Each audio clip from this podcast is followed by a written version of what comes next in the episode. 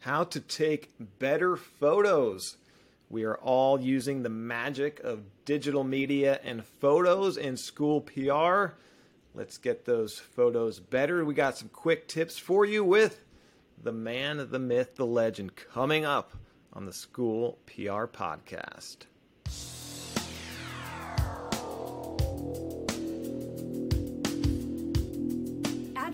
For public education, sharing our stories, and celebrating our schools, students, teachers, and staff. From crisis communications to media relations, social media, and everything in between, we're here to give you the best strategies, tools, and techniques to help educators help our kids. Welcome to the School PR Podcast. Brought to you by Nichols Strategies. And now, here's your host, Ryan Ferran.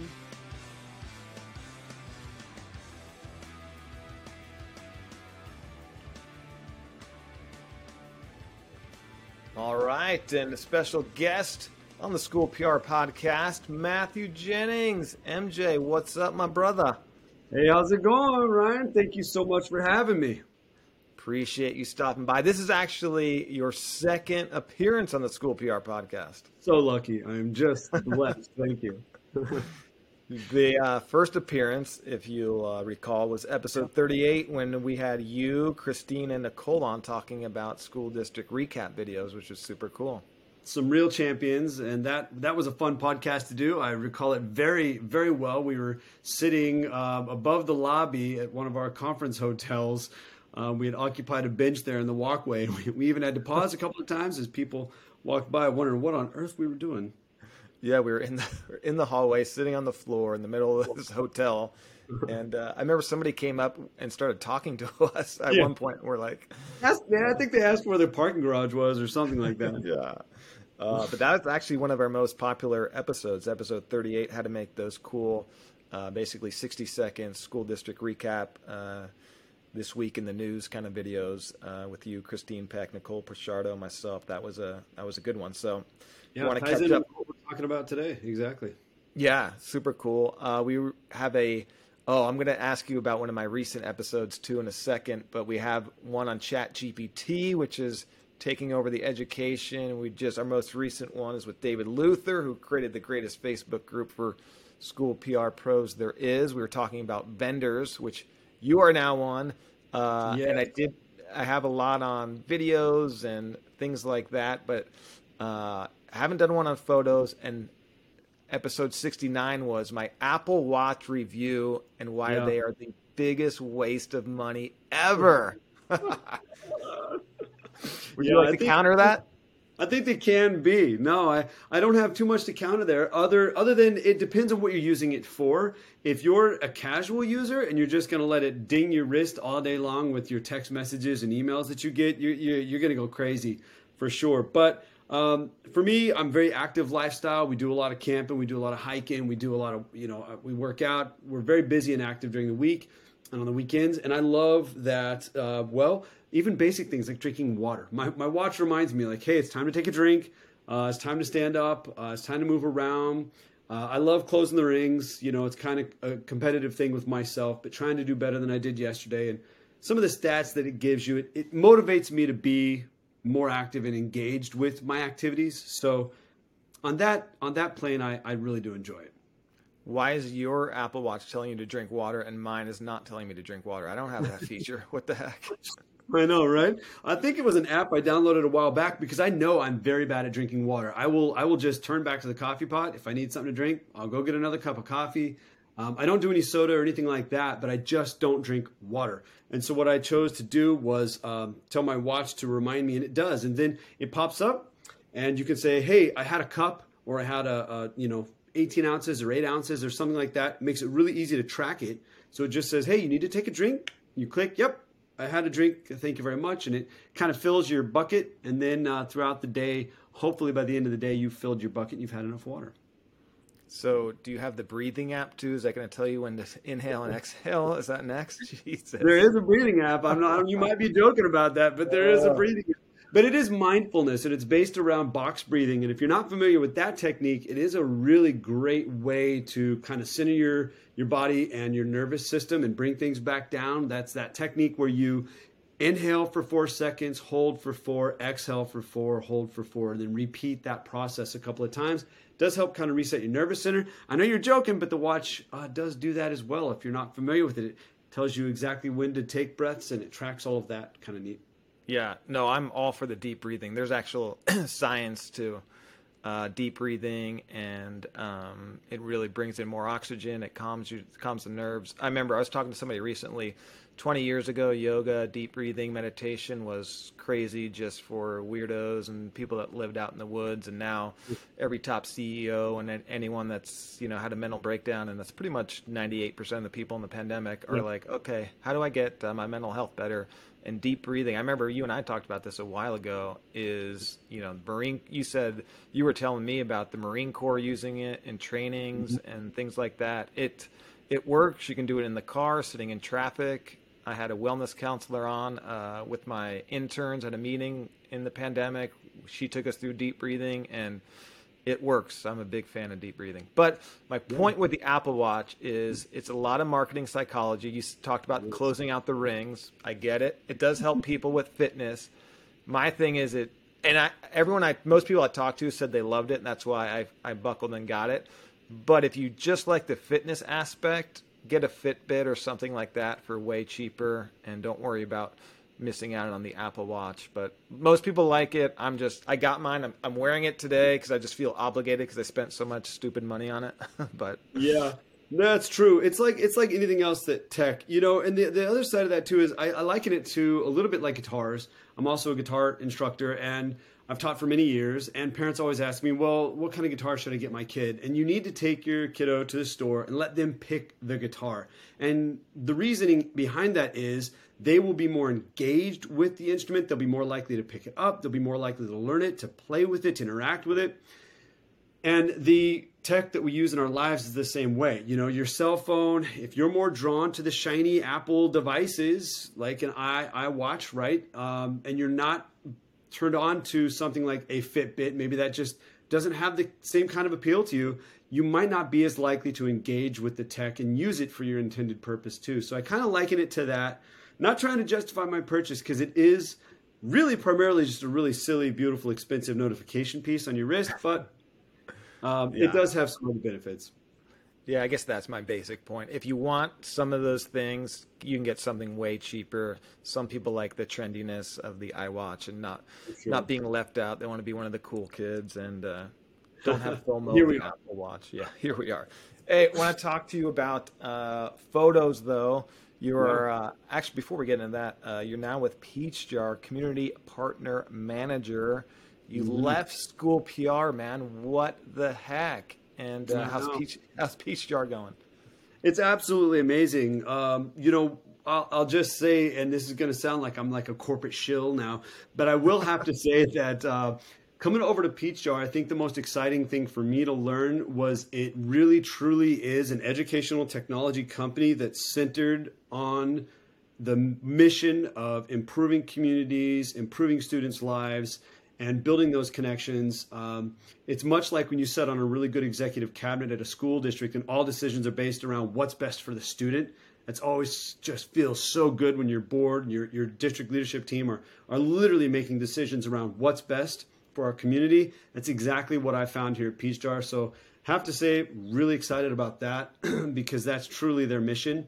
Um, did yeah, I what almost 18 years in public ed. It was a really hard decision to leave, but I had the opportunity to do some pretty cool things, which we'll talk a little bit about today over here at PeachJar, and really elevate my uh, marketing experience and, and, dig into that kind of piece of what we all do in, as community or, or communications professionals. Um, really dive into like developing my marketing skills and social media skills and honing that um, through photos and videos and storytelling. Um, yeah, it, it, was a tough call to, to leave public ed. Um, got to serve in three large school districts out in Southern California, and um, it was it's just it's amazing. I, I miss the teams and I miss the kids for sure. Yeah, David and I on our last episode, episode seventy, had a good conversation. We were talking about the vendor and school PR dynamic, and you know, I was mentioning at first when I go to conferences, I avoided the vendor hall because I'm like, oh man, these sales guys. And then I got more involved with CalSPRO thanks to your encouragement and um, realized how important the vendors are uh, to school PR and supporting conferences. I mean, frankly, especially at the beginning of CalSPRO, as you well know, Matt, we wouldn't have conferences if it wasn't for vendors because we couldn't afford it. We had no money in the bank and we, we couldn't do it. So I totally changed my tune. And David and I were mentioning like some of our best friends are in, uh, you know, school PR companies and now considered vendors like yourself. Um, so, and for people listening that don't know us, we will joke around because we've known each other for years and we are good friends. So I'm not just harassing a, a, guest. Uh, you'll get you'll get a little bit different treatment, but it is yeah. uh, it is fascinating that dynamic. And we're talking about you know for his page, you know that you're in, you've been in for years too. Um, the School Pros discussion page. Mm-hmm. There is that dynamic, and and we as on the CalSPRO board and other SPRAs throughout the country go back and forth on vendor involvement. NSPRA's mm-hmm. gone through this of like, what can their membership be? What can they say on the list serve? And you know, Dave and I were talking about what can they say in the group. You don't want it to be a sales pitch, but they also get good information that'll help their product, which will ultimately help you. So it's the age-old debate about that all the SPRAs have gone through. Um, but you know, I've definitely changed my tune and the importance of vendors and good companies that really want relationships and a partnership. So, and uh, I've used PeachJar actually for years in this district, and uh, that's a company that you know I'm not just saying this because you're on on here, mm-hmm. but I great relationships with the people at PeachJar, known to Bossum for years, even um, all those folks, and so I, I, think you're a good fit for them. And it's it's one of those companies that knows how to do it right. They don't hard sell at all, um, and it's a really good product. So um, good to have you on, and I'm glad uh, you're doing so well with PeachJar. And that why I wanted to have you on is I saw your series you're doing with PeachJar. You're doing a lot of content for them was about photos, and we yep. haven't done anything on photos on this school PR podcast. We have a lot on videos, crisis, and the like. But um, your tips are just fantastic because we're all taking um, photos in school PR. That's just part of the job, and it's a great part. I love it. I've become an amateur photographer. Not great, but I've had to study myself. Like, how do I get better? Yep. If I just have an iPhone or I, I got a DSLR for the first time, we have a little bit of budget, but what the heck am I doing? Yeah. So I've researched over the years, like you have, but you have this great series on how to take better photos with some simple tricks that I want to talk to you about because I, I find them so valuable. Um, I guess let's start with some of the basic tips that you've been sharing uh, through the yeah. PeachJar channels about getting better photos with whatever you're working with. Yeah, I love that. Thanks, Ryan. I appreciate that. We are getting thousands and thousands of views. It's really cool, and I've, I've got people reaching out to me asking questions, which is fun. Um, you can check it out on any of PeachJar's social media. We're, we're, putting it out there: YouTube Shorts, you know, Facebook. We got we got the Reels, Instagram, TikTok, all of that. So you can find us in whatever space that you're most comfortable with, as far as what social media platform you want to go on. But um, we're going to be doing a whole series on videos. Oh, see, my watch is telling me to stand up right now, and I'm at a standing desk. Like I'm standing. So that's how dumb the iWatch is. You're standing, and it's telling you to stand. Save your money, people. Save it. your money. Um, so yeah, so we're we're doing a, a whole series. Uh, basically, when I joined PeachJar, um, I I was told, look, just figure out how to elevate the profession of school communications and PR. Go out there, find people doing great work, highlight their work, put them out there on YouTube. Um, find best practices and tips, put them out there on, on, on social for everybody to access them. And that's what I'm working on right now. And then better photos and videos is just a passion of mine. Uh, working as in, in the comms office at three districts, I was usually not usually I was the primary photographer and videographer for all three of those districts in California, and so I've got what almost two decades of experience in photo and videos. Really fun stuff, and it's a huge medium. So we've all heard like a picture's worth a thousand words. Like we can talk about photos here, but videos are even better than that. So, you know, you take a graphic post on social media, like you've got an upcoming bake sale or something for your district, that's going to do well. You, you know, uh, put a video behind that from last year's bake sale, and and your your numbers are quadrupled. so your engagement is much deeper. So photos and videos are a big piece of that. And I started this series because I know so many of us at the districts are using photos on our websites, our, our marketing materials, our branding, you know, brochures that we're creating out at the district level. And I just wanted to bring some skills that I've learned over the years. We've covered a few things like um, getting down in your subject's level. That's a huge one at the district. Uh, as, as a district PIO or a principal, that's a huge one for principals or administrators.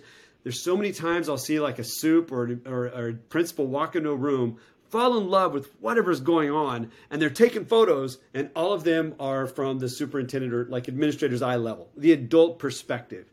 And the photo just loses all of its visual appeal because you're not down on the level of your subject. So when it comes to kiddos, you want to really try to get down on their level. Eye level is best. Um, if they're doing something cool with their hands, like they're building marshmallow catapults, get down there at that catapult level. That might be on the floor. You might have to get down and, and get your phone right there on the floor to get some really cool photos or videos. So that's a big one. Getting down your subject's level. Let me let me hop in real quick yeah. on there because that that's one of the best tips I picked up from your series so far that I've I've never thought about to be honest, which is a little embarrassing but man, when I saw your examples and you had your two adorable kids in there, it makes such a difference looking at a photo of yeah. from the aerial per because you're right it's we're most you know people taking the photos are going to be five feet to six feet tall even taller and you're always you know you're in elementary school you're going three feet down you're further back so that angle is mm-hmm. huge mm-hmm. But when I saw the examples of yours getting down to the kid's eye level, it makes the picture. I don't know what it is exactly, the science behind it, but it makes it. Yeah, and the the uh, it makes it so much more dynamic and like you're in there instead of like being the outside observer above. Yeah. You're in there now, and the composition is just that was a fantastic tip that I am sweet. going to steal for sure. I appreciate that. Yeah, so we're we're we're bringing stuff like that. We've we've got more. We're talking about. Uh, uh, I think it's next week. I'm uh, have a video coming out on rule of thirds. It's going to be a two part series. So we're going to be talking about the rule of thirds and and how you your phone, if you're not already using it, gives you a, a set of grid lines that help establish better composition on your images. And so the first part of that series is going to be how do you access that and then the second part of that, the following week, will be okay, now what is the rule of thirds? How do you use it to get better composition, like you were just saying? Part of that is getting down to your subject's level, and part of it is just the composition of the photo overall. And so we're going to be talking about that. We're going to talk about lighting through the series. We talk about avoiding digital zoom when you can. And I try to be really clear like, not all of these are hard and fast rules. So you don't always have to avoid digital zoom, but where you can, you want to zoom with your feet and that does a couple of things for you. It will probably result in a better composition and it might result in a sharper image because you're not relying on digital zoom. You're zooming with your feet and physically getting closer to your subject. Um, so we're just going to be kind of going through the series. And when I've burned through all the tips on photos, we're going to start a whole second series on videos. And then we're going to be talking about how to get better videos. Ryan, I'll, I'll tell you that. Um, I think I was with you. It was a number of years ago. I don't remember where we were. I don't remember what conference session we were sitting in. But one of the one of the videos that we we just rolled out had a couple of trips tips on getting sharper images. And there's one that I remember you and I being in this room. I can't place the room, but whoever it was was talking about the first thing you need to do when you take a photo is clean the lens. And I just remember like the both of us like looking at each other like, "Oh man, totally didn't think about that. That is so seriously easy, and it was it was years ago, but you know things like that. So there's just a lot of tips tips we're trying to bring forward that um, could be even simple things like you put your phone in your pocket, your fingerprints are all over it. There's dust. There's kind of you know it could be in your backpack or your purse. Step one is clean that lens. Give it a yeah. quick wipe. Sure. And I I don't I don't even remember that, but I I tell people that my interns, sessions, principals, yeah. whoever's taking photos and I, I like just kind of like you did. Like I apologize for telling you this. Yeah, right. It sounds so basic and remedial, but it is so important. Wipe the lens, as you said. We have oil on our hands, stuff in our pockets, our purses. Mm-hmm. Um, one way you can tell so if you take a photo at night and there's lights say you're at a stadium or inside if you see a streak of light come down that means your lens is dirty wipe the lens because sometimes you get streaks. You're like, why do I why do I have a streak or why is this one a little blurry? I mean, the the lenses on our phones are why we pay so much darn money. Those things are indestructible. They're amazing. They just need to be wiped and clean before you use them. Yeah, and and you mentioned earlier DSLR. Like you just said, you just said something really important. And probably many people have heard that the best camera is the one in your hand, and there is some truth to that. Uh, you can have a really bad camera. Like my kids have a toy camera that I've tried to take pictures with, and it's not the best camera in my hand at that time. Um, but the bottom line is, your phone is insanely incredible, and if you have even a somewhat newer device within the last couple of years, um, and unfortunately, unfortunately, the cell phone makers all force us to upgrade. So probably most of us have have pretty recent devices. Uh, your phone is incredibly capable of taking magazine quality photographs, even billboard quality photographs um, that you can use in every facet of your organization, be it that website or marketing materials, really high quality print or marketing materials. I use a lot of my photos and stuff in Canva, and I know we're probably all doing a lot of you know Canva um, graphics and social media posts uh, your phone is more than capable of handling what you would need for Canva. Speaking of Canva, very fast left turn. If you are using Canva or you're not, you haven't yet stepped into Canva, myself and Rob Meszaros from the Kern County Superintendent's Office of Education just recorded a Canva training front to back, start to finish on the tools in Canva.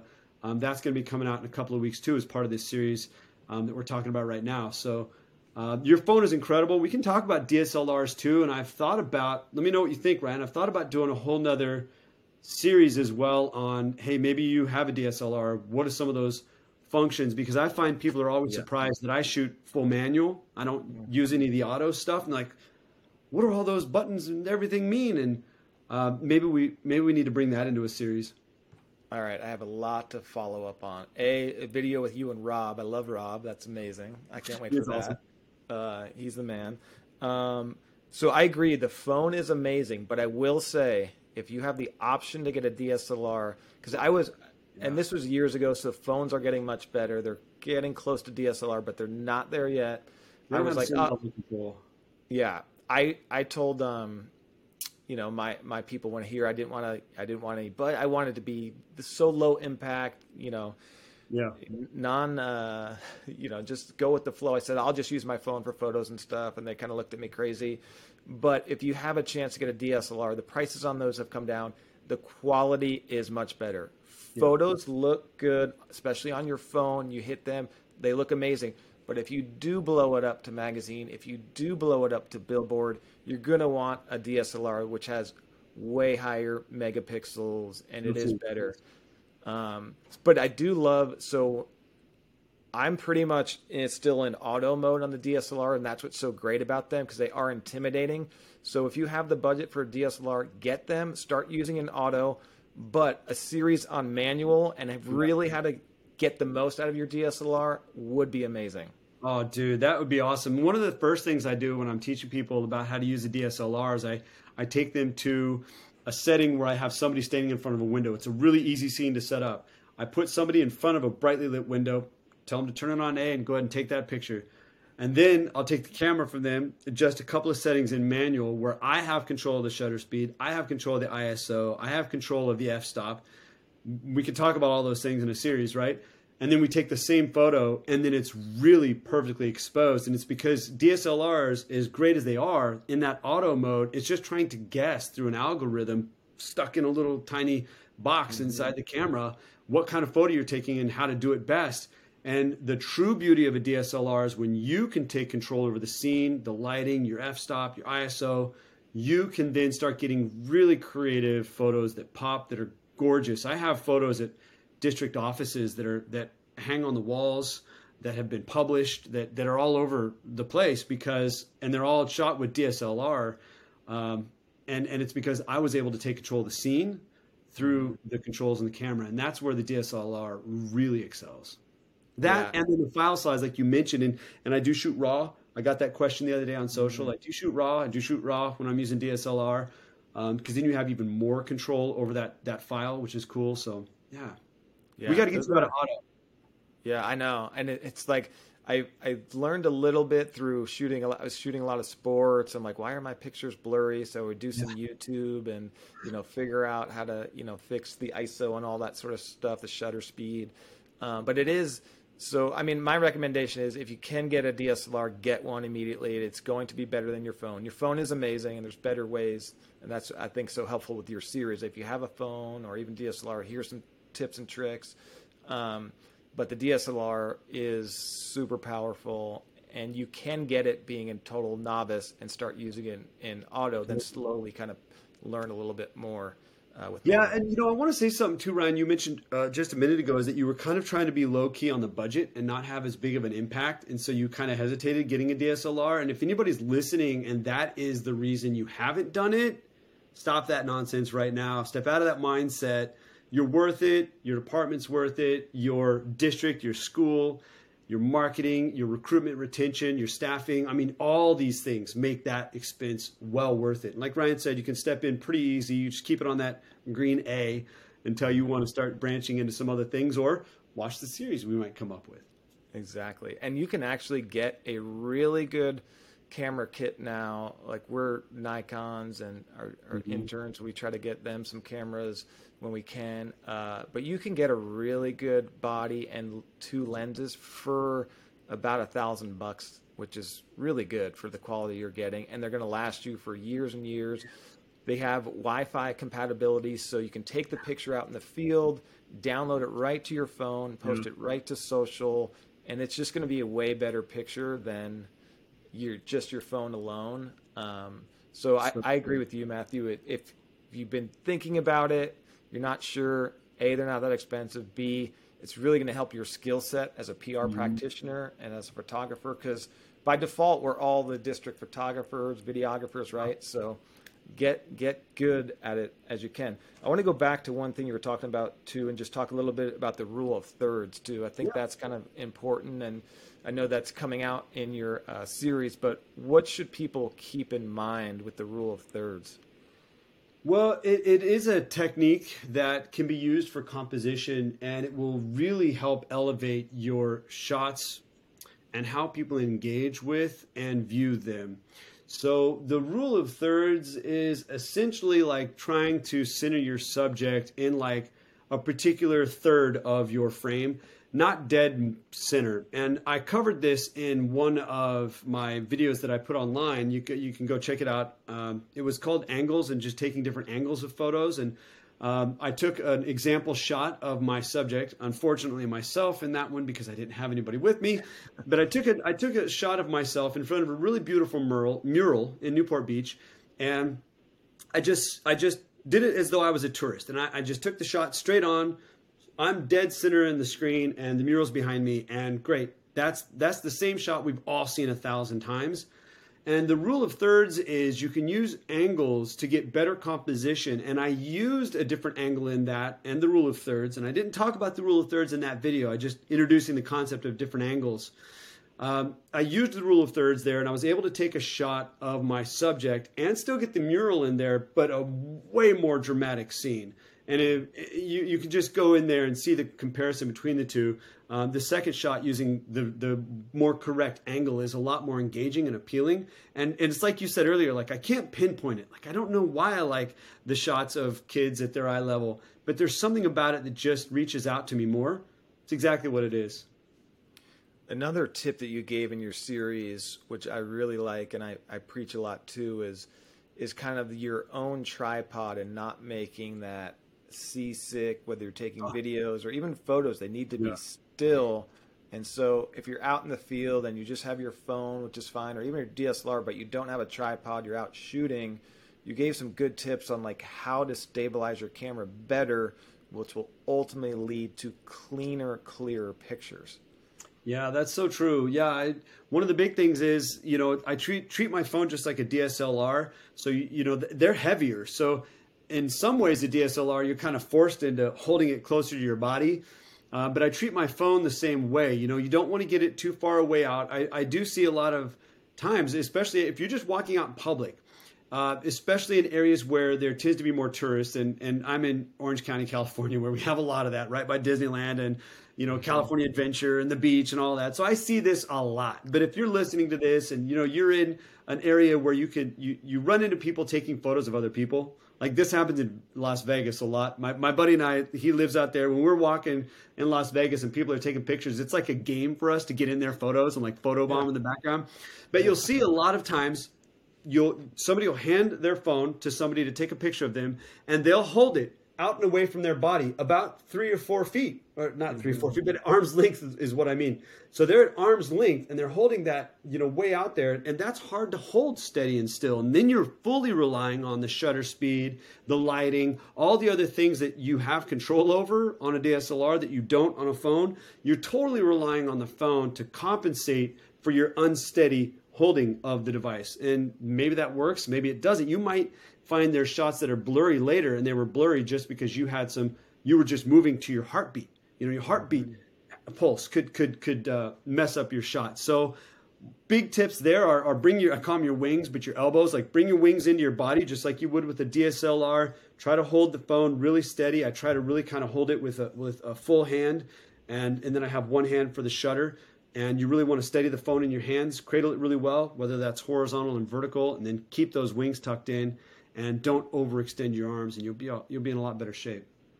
Yeah, it's just great advice. You you your body's your tripod. Make sure there's no movement. Everything's kind of touching your body against your elbows into your chest, and that that'll drastically reduce movement. For people that want to like see the difference, like you said, hold out your arms full stretch and take a video and yeah. just of, of a still object and take it for yeah. 10 seconds and then watch that video and then do the same exact thing and then do it hold it your elbows into your chest and then take it you'll see what a huge difference is and when people don't realize when you watch it back on your phone the screen is three inches but if you're mm-hmm. going to put that on youtube on a desktop cast it to a 70 inch tv those little shakes become big shakes and they get exaggerated because of the bigger screen.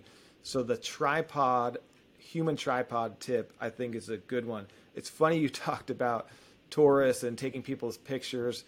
you probably get this too. When I get asked to take a photo, I'm always happy to do it because I know oh, I'm going to take a, a, better photo of people. Yeah. But the first thing I do is I grab somebody's phone and I wipe their lens, and they look yeah. at me like, what the yeah. why are you cleaning my phone you weirdo and i'm like yeah. trust me this is this is the first thing you should do but you, they give you that look like what does this dude wiping my phone down for and it's this is this little two second thing before i take this photo is going to make it one of the best photos in your camera roll of 4000 photos right it's so true and you might have you might have gotten this too it's really funny when i take a photo I don't do what they expect, which is step back and take a photo straight on. Like I'll find that better dramatic angle, and then I always get asked, "Are you a photographer?"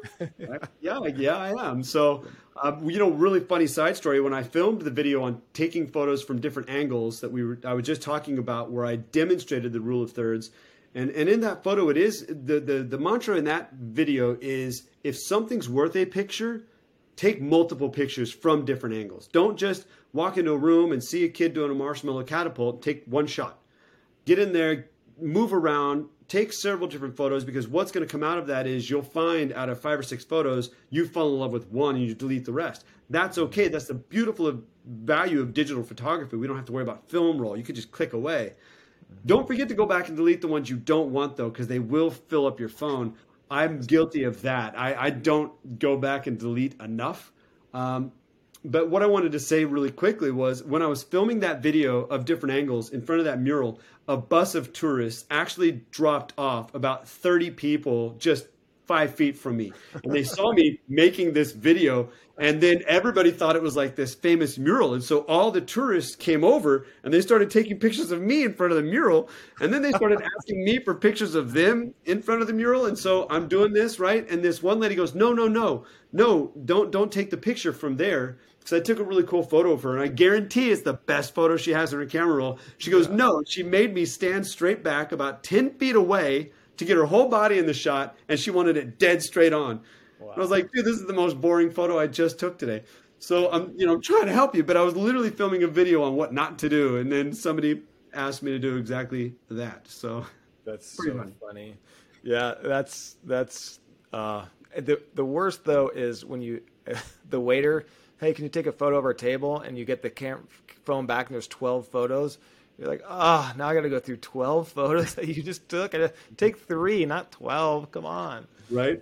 Uh, yeah, um, it's it's really cool. Um, the the the power of the cameras is great. Um, I also love that I, I am I'm using an Apple phone and I do that because I've been using an Apple phone for a very, very long time. But one of the reasons I chose an Apple laptop to edit and do some of the other things on is the ease of AirDrop. And just kind of take a step back real quick because you talked about how easy uh, DSLRs have gotten now, where you can transfer files right there in the moment. You take a picture, it connects either Wi-Fi or Bluetooth to your phone, spits it over, and you can edit it really quickly on your device and then upload it to social. Um, figure out how and what system works for you as far as transferring photos goes, um, and then kind of build some ideas and tips around that as well. Because I, I, I use Apple devices just for the ease of, of transferring files through AirDrop. Because you like your rings closed on Apple devices. I do. I like my rings closed on Apple Watch. hey, I want to go back to one thing you said briefly. You mentioned it in the beginning, but I think it's such a good tip talking about a great way to easily improve the quality of your photos is zooming with your feet. Mm-hmm. Um, just because our phones do have great zoom features and functions now does not mean we should be zooming in because the further you zoom in, I feel like the pixelation increases. Mm-hmm. You just talk about that, what you mean by zooming yeah. with your feet. Yeah, and you're right. Digital zoom has gotten pretty good on modern devices, but there's a couple of things that work against you. You're right. As you start zooming in, you will start getting more pixelated images. If you really want an example of that, just step outside and find a subject across the street or something and pinch to zoom in, and you'll see how that starts to get really blurry. And then you'll also see that shake come into play because the more you zoom in, the more you'll be able to notice on the screen any little subtle movement that your hands are making, and that could result in a more blurry shot. So, there's a couple of things working against you as far as the quality quality of the photo goes when you're relying on digital zoom, and that is you might get pixelation, you could have a reduced quality in the shot. It might not be very um, like appealing composition wise, and that's the next big thing. So when you zoom with your feet, you're forced more or less into figuring out what angle you're going to take the photo at. So when you zoom with your feet, you you're getting closer to your subject and you might realize oh i need to move to the left a little bit or maybe i have to get down or maybe i have to get, find something to elevate myself to get above the scene. So when you zoom with your feet you're forced to really kind of justify the composition of your photo. And so that may result in a better image. So a couple of things that work for you when you zoom with your feet is that better composition and probably a higher quality image. For sure. I'd love that tip um, as we wrap up with Matthew Jennings, um, you mentioned kind of your software. You're an Apple guy. Is there any photo apps or things that you use that you would recommend that are kind of easy to use? Um, there's a few good ones that I like, but I'm just curious, kind of what you use as far as apps for photos. Yeah, that's a good question. And you know, right now I'm doing a ton of video work, and maybe it's a whole different podcast on on videos. Um, but as far as editing software for my photos, um, I I do a lot of editing actually in my phone itself, which is really cool. So I will say that it's unlikely you're going to take a picture and it's just going to be perfect without any editing. So if you are taking photos and you're going to put them out on social media or you're going to put them out on your website or you are going to use them in marketing materials or something, don't skip that crucial step. Go in, just look at what tweaks you can make. Your phone has a lot of really great stuff in there. And if you want to do like we were talking about earlier and just use automatic, your phone probably has some mode in there where you can just hit enhance and it just automatically tries to figure out what you want to do with it. But go in there and look at lighting, saturation, your contrast, your color contrast. You can do a lot of that inside your device itself. Um, I do a lot in Lightroom, so if I'm going to sit down and actually edit some photos uh, that I'm going to use in, in magazines or brochures, I'll probably use Lightroom for that. And then video editing software, and I know we're talking about photos here, but um, CapCut's kind of taken mm. people um, not by not by surprise, but there, there's a great editing software out there called CapCut. So if you are making videos and you just want a really quick tip on what editing software you can use there, take a look at CapCut. You can download that on your cell phone. You can download that on your computer. Uh, there's a free version of that, and it's a really powerful editing software for videos. Even goes in and puts captions back in and all of that for you, which is cool. So um, those are the those are the main editing programs I'm using right now. Is Lightroom, my device itself, or CapCut for videos. Yeah, the kind of the feature you talked about, I, I really agree with that too, because your phone will now, because they're so advanced, will do a lot of editing of your photo itself. And if you're new to that, you don't know what any of that means. You said there's an auto button. It's basically the magic wand button. You just hit mm-hmm. that, that will auto enhance it. So I, I highly recommend people do that. And then, like you said, just play around with one photo. Go to the different settings. You're not going to ruin it. You can always discard all the changes, but see what all those different filters, the saturation, the temperature, and all that, see what that does. Mm-hmm. Um, and take 10 minutes to really go through them and experiment and see what it does to the photo, different filters. Um, so, so that's a good way to do it. I like your suggestion. I'm going to check out CapCut because I, for years, was an iMovie guy on the iPhone. Mm-hmm. I too like the iPhone. Um, but that thing—it's gone to, it's just it's going backwards as far as like the glitches and stuff. I, it used to be great. I recommended it to everybody. Now mm-hmm. I just don't. So I'm looking for something new to edit videos on my phone, uh, kind of quick and easy. And sometimes I even do some complicated videos on the phone, and iMovie was great for that. And I feel like it, there's too many glitches now. It's not getting updated. So I'm going to check out CapCut for sure. Check it out. I, I really enjoy it. If if um, I could kind of just tie in a couple of loose ends on on some other photo stuff real quick as we as we wrap up. You know, um, be sure that when you do transfer those files that we talked about earlier, that you have some kind of a backup for your photos and that you're cataloging those photos. So as you take pictures out at a school site or of an event, I used Google Drive. I just uploaded them to a photos folder. I separated them out by years. I separated them out by schools, and I even separated them out by categories so that if I was out taking um, photos of a career tech ed pathway or um, photos of a chess tournament or robotics competition, I would then go in and, and make sure they landed in that appropriate folder because inevitably, sometime next year, I would get a request to put together a flyer for a robotics competition, and everybody would ask me if I had photos. And yes, I did. Not only do I, I know exactly how to go back and find them because Drive makes it so easy. So make sure that you're backing your images up, that you're finding a, a system that works for you. For me, it was Drive, and that you're uh, identifying those images so that you can find them again later to use. Um, cloudy weather can be your friend. So if you don't know this tip, this is another thing we're going to talk about in a future video. You know, you might, if you're not familiar with photography, you might look outside and see it's a cloudy day and think, oh, the sun's not out, not a great day for photos. Actually, full sun is the worst conditions you can photograph in. The harsh lighting can make things really difficult to get good shots. So cloudy weather is your friend. Um, really try to find that natural lighting. And when you're covering events, think of your shots in terms of getting those wide shots, getting your medium shots, and getting those detailed shots. So at events, photos, you know, you've got a state of the district or something like that. Make sure there's shots in there that really show what the event looks like as a whole. Make sure you're getting shots of people in those kind of medium settings where you're getting tight groups of people. And then make sure you get those detail shots. You've put a lot of effort, your foundations are putting a lot of effort into making the tables gorgeous or the decorations or whatever. Get those shots too. They're all super powerful on social media as you put that out there. So, uh, what makes you know a good photo is is tricky but get out there. You're looking for events, you're looking for celebrations, students and staff accomplishments, special programs or instructions, arts, your athletics, anything your district or school is doing that's new and innovative. These all make great photos. And the last thing I'll leave you with is Canva is a really great way to kind of take your photos to the next level. So instead of just posting a graphic out on social media, maybe you you post a photo out on social media and you put some text with it on Facebook, right? Like our kids had a great uh, chalk day run today. You can go into Canva, create a really fast template in three minutes or less, pop that photo in there, and then that text pops off of the graphic instead of just being text inside social media, if that makes sense. It's going to get a lot more engagement. So there's some cool tips there on how you can use your photos when you've got some good ones.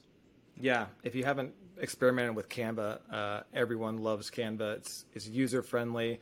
It's getting almost so it's there's so many templates now. It's getting a little overwhelming, but it, it's a great tool to make uh, simple photos and brochures. Uh, you you become a graphic designer essentially by using Canva, which is really nice. One last thing before I let you go, I'm glad you mentioned cataloging your photos because that is everyone's like, how do I do it? And then the longer you've been doing it, it's like, oh my goodness, where is that photo? I know I took it. Um, Google Photos. I don't know if you've ever used Google Photos, but for mm-hmm. years we're a Google district. I love Google Photos. I still use it, which I think is great. But I have like my hard drive folders. I have my Google Photos. I we use Drive with our interns. Mm-hmm. Google Photos, they had this amazing face recognition feature, and I think they have it now for personal accounts, but they had it on the education accounts. So it would, you know, recognize his faces, and then if I'm like looking for a picture of Matthew, I just find the picture of Matthew, your face, and then I click and I get the 50 whatever photos I have of that person. Amazing, but they took away that feature I think maybe with just the education accounts, I don't know. I got to look into that. But that was the greatest thing ever because it would even like you can do it by location. So if you know your school's in this city, just type in that city. You know you're going to get those shots. But it did it by faces, and that disappeared. And that, this is my plea to Google to bring that back because it was amazing. It's so cool. You know, Ryan, I'll, I'll, just say one thing about that. I know we keep saying one more thing, right? But hey, hopefully you're enjoying this. This is uh, something I don't find all people know, which is interesting. Apple and probably Android does it as well. I just know it works on my iPhone. If you open your photos on your phone and you scroll, you, you, you go to the search down at the bottom, you can type in anything. Like on my phone right now, I've got it open. I'm going to type in flower and it pulls up all the photos I've ever taken of flowers or mm-hmm. all photos that have flowers in them. Um, it's kind of interesting how that works. So you can go in and uh, you know type in any kind of search terms and just see what kind of photos you get. So um, I, you know, I, I, can go in and type in robot and it pulls up all the photos or even screenshots I've taken with robots on them. It's it's a trip. The the software is getting pretty sophisticated, but that doesn't absolve you from needing when you upload your images to go in and catalog them the right way because that's where you're guaranteed if a service like Google takes something away like that down the road to still have all your images cataloged. Very good point. Matthew Jennings, you are the man. Your photography tips, I know, have been helping a lot of people, and we, we really appreciate it. And uh, so glad you can take some time and go into a little deep dive and expand on some of those tips and techniques for us. Really appreciate it and uh, everything you've done, especially for CalSPRA, my man. You uh, you were in CalSPRA for years, and you helped so many people, mentoring them, and just your service and volunteers. So, thank you big time for all all your work in school PR. Dude, I appreciate it. Back at you, Ryan. I appreciate being on the podcast again. And uh, definitely check us out, PeachJar, any of our social media accounts. Uh, please, it, it, helps with the engagement if you like, if you share it out, if you comment on there, if you see a tip that you like, give me a comment, give me a shout out. Ask me questions too, because I love getting in there and, and typing back. So um, I appreciate that.